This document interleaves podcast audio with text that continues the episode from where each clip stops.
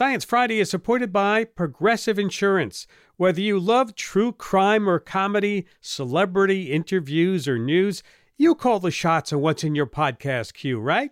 And guess what? Now you can call them on your auto insurance too with the Name Your Price tool from Progressive. It works just the way it sounds. You tell Progressive how much you want to pay for car insurance, and they'll show you coverage options that fit your budget. Get your quote today at Progressive.com to join the over 28 million drivers who trust Progressive. Progressive Casualty Insurance Company and Affiliates. Price and coverage match limited by state law. How can a tiny ant change how lions hunt? There's a hint. It involves trees and elephants. So you've got these tiny 3 milligram ants that are defending trees against 3 billion milligram elephants. It's Tuesday, February 27th, and you're listening to Science Friday. I'm Sci-Fi producer Charles Bergquist. Coming up, we'll talk with researchers studying the predator-prey dynamics of the African savanna, about the chain of effects one invasive ant species had on the ecosystem. But first, Kathleen Davis talks with two researchers investigating the psychology of trivia, how to get better at it, and why some people seem to be much more adept at recalling fun trivia facts than others. Here's Kathleen. I love doing trivia. Every couple of weeks, I go to my local dive bar for trivia night. I'm also an avid Jeopardy! Watcher. But despite all this, I'm still not very good. But rather than give up on my dream of being a top-tier trivia player, this got me thinking, can I actually get better at trivia? And why are some people better at it than others? A new study in the journal Psychonomic Bulletin and Review looked at exactly this. And here to break down the psychology of trivia are two co-authors of that paper, Dr. Monica Thieu, psychology researcher at Emory University and a Jeopardy! Winner. She's based in Atlanta, Georgia. And Dr. Mariam Aly, assistant professor of psychology at Columbia University in New York. Welcome, both of you, to Science Friday.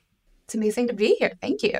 Yeah, thanks so much for having us. I'm really excited. Yeah, so am I. So, Monica, tell me a little bit about where the idea for this study came from. I mean, was it from your time on Jeopardy! Yeah, I mean, to be fully frank, since I first was on Jeopardy! As a senior in high school, when I went to college and I majored in psychology, I was like, no, one day I'm going to have a research study where we can call Ken Jennings and ask him to come in and get his brain scanned, which we didn't scan anyone's brains for this study, so I could still do it. But I have been curious for a long time about how trivia experts' memory, I suppose including mine, is maybe different than other people's, because I've always known other people in my classes and my grad programs who are so smart, and yet they all were like, Monica, why do you know all this random stuff? And so it really wasn't until I was in grad school where I felt like I had enough of a science idea to actually do a research study about it.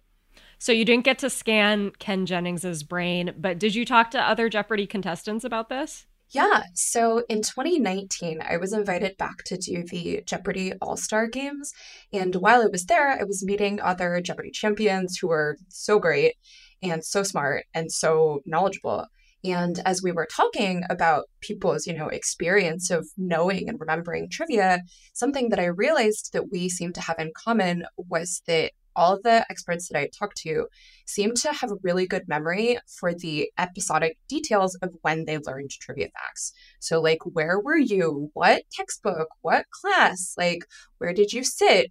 What trip did you go on where you saw this in a museum? Like all of that side memory that is about learning the fact, but not necessarily specifically the information itself. Okay, very interesting.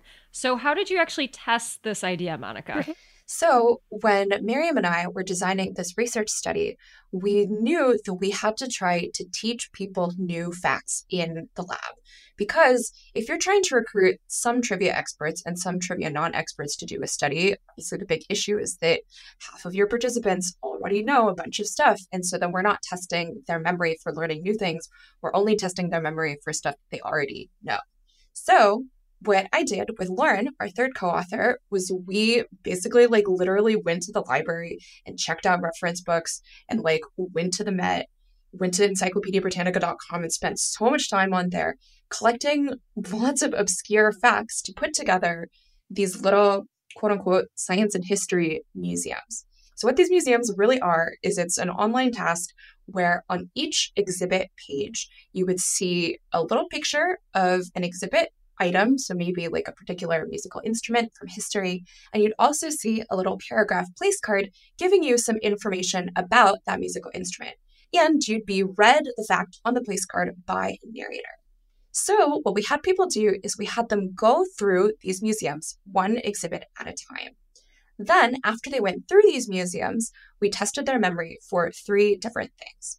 So first, we tested their memory for the trivia facts that they would have learned from the place cards. Then we tested their memory for which exhibit pictures they saw. So let's say you saw a picture of a Hardanger fiddle, which in this case is a Norwegian violin-like instrument. They used it in The Lord of the Rings, The Two Towers for the Rohan theme. It's great. But let's say we show you two different pictures of two Hardanger fiddles. One is the one you saw before, and one is a slightly different picture of a different fiddle.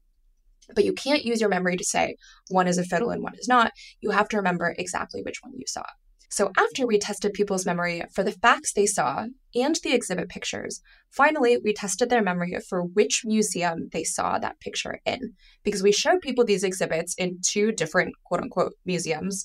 One was called the Amber Archives, where everything was orange themed, and one was called the Cobalt Collections, where everything was blue themed. So then when we analyzed the data, we looked at A, how was people's memory for the facts that they learned in the study?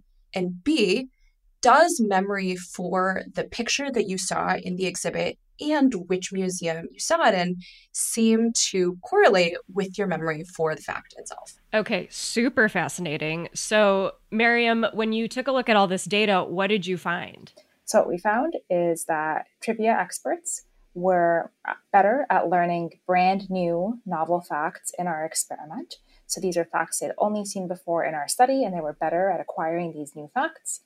But they didn't have better memory overall. So if we just asked them to indicate which of the two photographs they saw in the exhibit, they weren't better at that than people who weren't experts. So their memory wasn't better across the board, but they seemed to be uniquely good at learning new facts.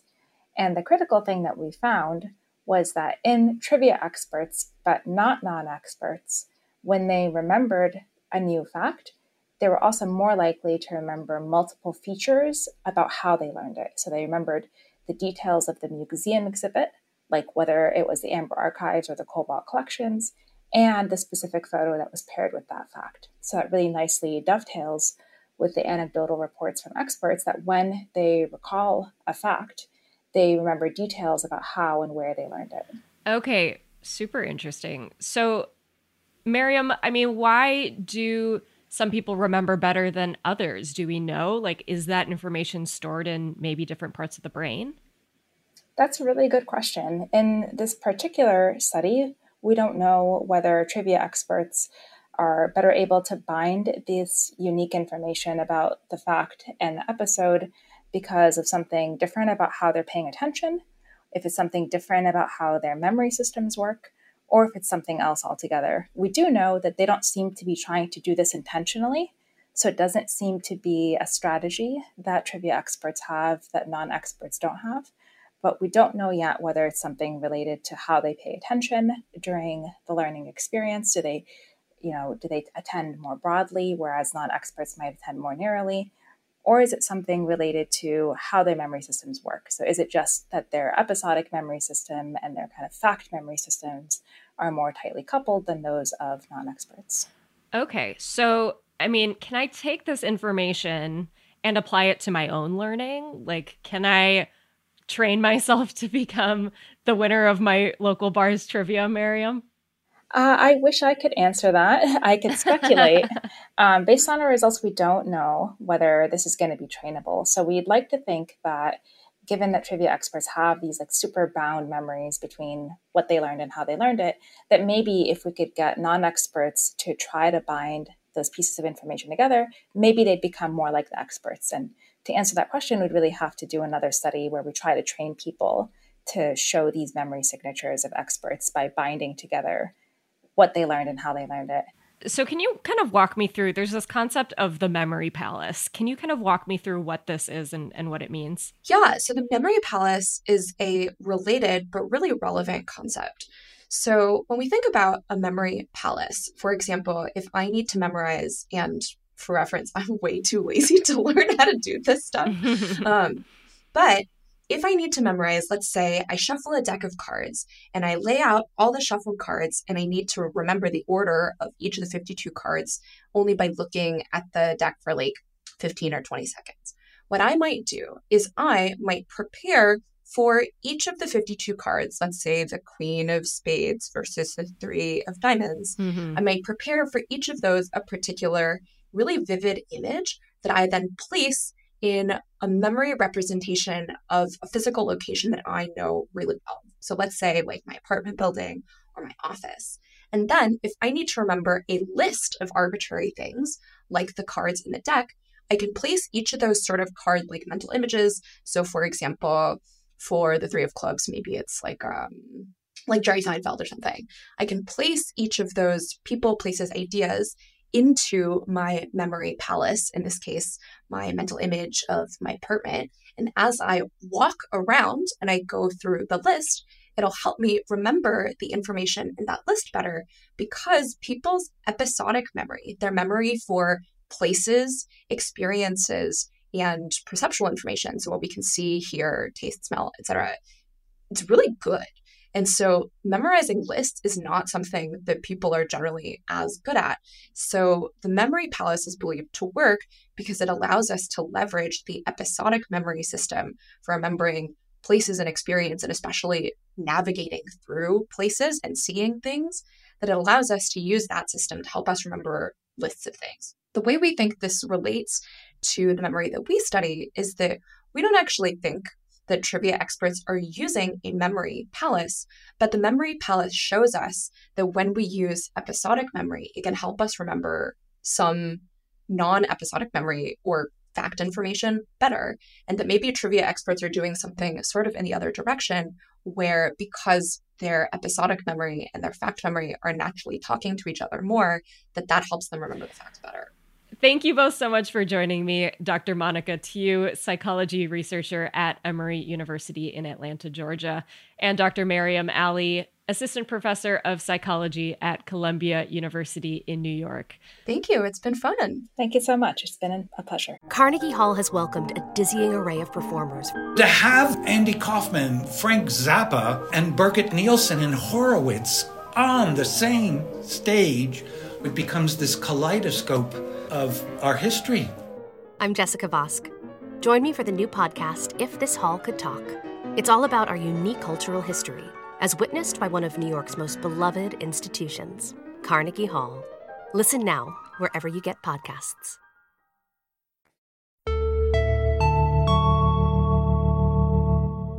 When people talk about the interconnectedness of nature, the basic example usually goes something like, the little fish eats the bug, the big fish eats the little fish, and then an even bigger fish eats that. But in reality, the relationships can be a lot more complicated. Take the example of a recent report in the journal Science, which describes how the arrival of an invasive ant species in Africa changed the number of zebras that get eaten by lions. Joining me now to help connect those dots are two of the researchers on that project. Jacob Goheen is a professor, and Douglas Kamaru is a graduate student, both in the Department of Zoology and Physiology at the University of Wyoming in Laramie, Wyoming. Welcome to Science Friday. Thanks, Sophie. Good to be here. This is a bit of a twisted path, so let's step through it point by point. First, to set the scene, where were you studying? So this research occurred at Old Pejeta Conservancy, which is right on the equator in central Kenya. And it's about a 250 square kilometer property. It's managed jointly for wildlife conservation and also cattle ranching. And can you describe the landscape there for us? I'd call it a classic African savanna. So you've got, too many trees to call it a grassland and you've got too many grasses to call it a forest. So it's kind of between those two extremes. And both of those plant forms kind of co-occur, but neither really outcompetes or dominates the other. And so that's the situation. And then these invasive ants, they arrive on the scene. So who are these guys? This is the big-headed ant, Pheidole megacephala. And we're really not sure about its origins. It likely was introduced in bushels of produce imported from somewhere in the Indian Ocean, perhaps Mauritius. These are roughly 1 milligram ants, and they're labeled as one of the globe's top 100 invaders. And when they invade, what happens? In general, not much. But in this instance, the trees that I was just describing earlier are what we would call myrmecophytes. They're ant plants. They defend themselves with these tiny little bodyguards. These are called acacia ants or sometimes cocktail ants. They're tiny, but they're 3 times the size of a big-headed ant. So they're about 3 milligrams. And believe it or not, they defend trees from the world's largest extant land mammal, that being the African elephant or the savanna elephant. So you've got these tiny 3 milligram ants that are defending trees against 3 billion milligram elephants. Hang on. How are ants defending trees against elephants? So that's a great question. If you think about elephants, they're unique in a number of things, one of which is their nostrils are about 6 or 8 feet from their mouths. So their nostrils are on the tips of their trunks. And so when they're feeding on a tree, they've got to stick that trunk into a bunch of foliage and then grab a trunk full of leaves and pull. And that whole process takes about 3 seconds before the elephant is putting those leaves into its mouth. And in that time, you've got lots of these acacia ants that are swarming up into the nostrils of elephants. Ouch. Yeah, ouch. And because of that trunk, it kind of exposes elephants to this unusual defense by the tree. Things like giraffes will just use their tongues to swipe ants away from their eyes and nostrils. Things like black rhinos will just plug up their nostrils and eat. But the system is kind of rigged against elephants because of that trunk. And so to get at your earlier question, what the big-headed ants do is they form these super colonies of tens to hundreds of thousands of individuals. And unlike the acacia ants, they don't defend trees. They don't live on trees. They live in cracks and crevices in the soil. And just by virtue of their numbers, they can overwhelm and just clobber the native acacia ants and render those trees defenseless against elephants. So essentially what happens is the big-headed ants come in, they destroy the defenders of the trees, these larger ants that have been protecting the trees from elephants, and then the elephants reduce the tree cover. Is that right? Yep, you got it. Absolutely. So when you lose that tree cover, what happens to the other animals? I mean, the ones that we addressed in this study were lions and their primary prey. Those being plain zebra. And zebra require kind of big open expanses to detect lions. They want to see lions and then just run away from them. So in areas that are open where tree cover has been reduced, zebra can more effectively avoid lions. On the flip side of that, lions like areas that are bushy. So they like these trees. They like to hide behind them and use them as stalking cover. So you can imagine that when you go from, a pretty dense savanna with lots of trees to one that is suddenly now more open, the lions are exposed and they can't ambush zebra as effectively as they once did. Okay, so I think I understand the theory here, but Douglas, could you tell us a little about how you did go about proving this in practice? Yeah, thanks, Sophie. What we did actually, we used a combination of methods. We assessed the tree cover, like to see how comparing areas that are invaded by the big-headed ants mm-hmm. and the areas that are not invaded. And what we noticed or what we realized is that, you know, in invaded areas, we had about 5 to 7 times higher visibility or low tree covers compared to areas that we did have big-headed ants. We also collared or fitted GPS collars on lions to be able to tell where they are going in real time or where they're moving. Oh, wow. Wait, sorry, I have to interrupt. What was it like to put a tracking collar on a lion? Quite some work. Yeah, that involves a lot of logistics because we did that in collaboration or partnership with Kenya Wildlife Service. So there's a lot of moving parts that we had to put together. Mm-hmm. With lions, you have to dart them using a dart gun, make them sleep. And then you feed the GPS. And also it's a lot of work, like going out in early in the morning, looking for them, you know, see where they're occupying within the conservancy or vegetum. Mm-hmm. And also we use the GPS collars to see where they're killing. Once a lion, we realize the lion is staying in one place for long, then we go there and then we assess the question is what the lion is doing there. So sometimes you go there, you find them with the kill and you are able to identify the kill. And also sometimes you could go and find some little cubs, because lions, they have little cubs, they tend to stay in one place for quite a while. Mm-hmm. We also did count animals like zebras within the conservancy to be able to determine their densities and so on. Okay. And you mentioned that so the lions aren't able to prey on the zebras as easily when they're in these areas where the big-headed ants have moved in. So did you find that the lions were going hungry or did they end up eating something else? Our hypothesis was if the lions are not able to eat zebras, which is their primary prey, then they'll go hungry. And then after they go hungry, then we expect their population to decline. But that's not what we saw after we did our analysis. So we were a little bit surprised. And then after analyzing some more data, that's when we realized that lions actually shifted their diet to eating more buffaloes. So the lions actually were able to switch their diet and, killing more buffaloes. Although it's actually difficult to kill buffaloes because it takes up to 5 to 10 adult lions to bring down a buffalo because the buffaloes are aggressive and they tend to kind of fight back. Mm-hmm. Compared to zebras. And it takes let's say 2 to 3 adult lions to bring down a zebra. Wow.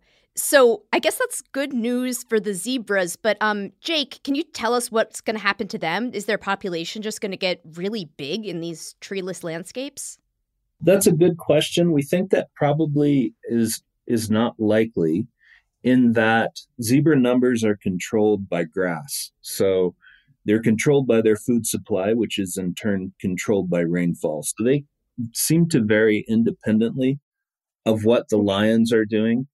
On the other hand, it is possible that this prey switching from zebra to buffalo that Douglas just described could reduce the number of buffalo on this property.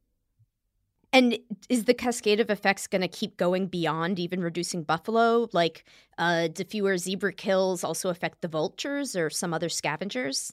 Yeah, that's another great question. We really don't know. Whenever there are big species invasions, like with this big-headed ant, there are winners and losers, and sometimes those take a while to reveal themselves. So I could imagine something like that happening. The thing that I think is on both Douglas's and my radar is that this particular tree, this myrmecophyte, is a key food for globally endangered black rhinos. So that, I think, is the next thing that we likely would look at. Where do you go from here? So what's next for your research in this area? The next things we're really interested in looking at is whether the removal or the eradication of big-headed ants will revert those invaded areas back to something that resembles their kind of natural or pristine state. It's possible that we remove the invasive ant and the acacia ants recolonize, they defend trees, and we get something resembling the savanna prior to that big-headed ant invasion. It's also possible that we remove the big-headed ants and then nothing happens, in which case it would say that it's more difficult to restore this ecosystem than we might have thought originally. The second thing, and Douglas mentioned this in one of his earlier answers, is that it takes 3 to 4 times the number of lions to bring down a buffalo than it does a zebra. And frequently in the Serengeti greater ecosystem to the south, male lions are involved in hunting buffalo, which is pretty unusual. They typically are not involved in hunting other prey. So we're actually interested in whether this big-headed ant invasion is causing changes to the social structure of lion prides and different hunting groups of lions. Thank you both so much for coming to tell us about how these teeny tiny ants have had such a massive effect. Absolutely. Thanks a bunch for your interest. Jacob Goheen is a professor and Douglas Kamaru is a graduate student, both at the Department of Zoology and Physiology at the University of Wyoming in Laramie, Wyoming. That's it for today. Lots of folks helped make the show happen this week, including Phyllis Mayers, Danielle Johnson, Beth Rami, Nahima Ahmed, and many more. Next time, we'll dive into the sensitive science of shark smell. Probably best not to boop that snoot. I'm Charles Berquist. Thanks for listening. We'll see you soon.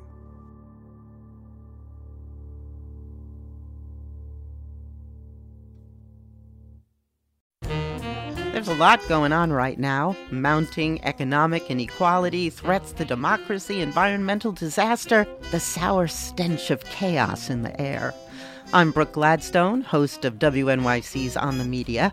Want to understand the reasons and the meanings of the narratives that led us here? And maybe how to head them off at the pass? That's On the Media's specialty. Take a listen wherever you get your podcasts.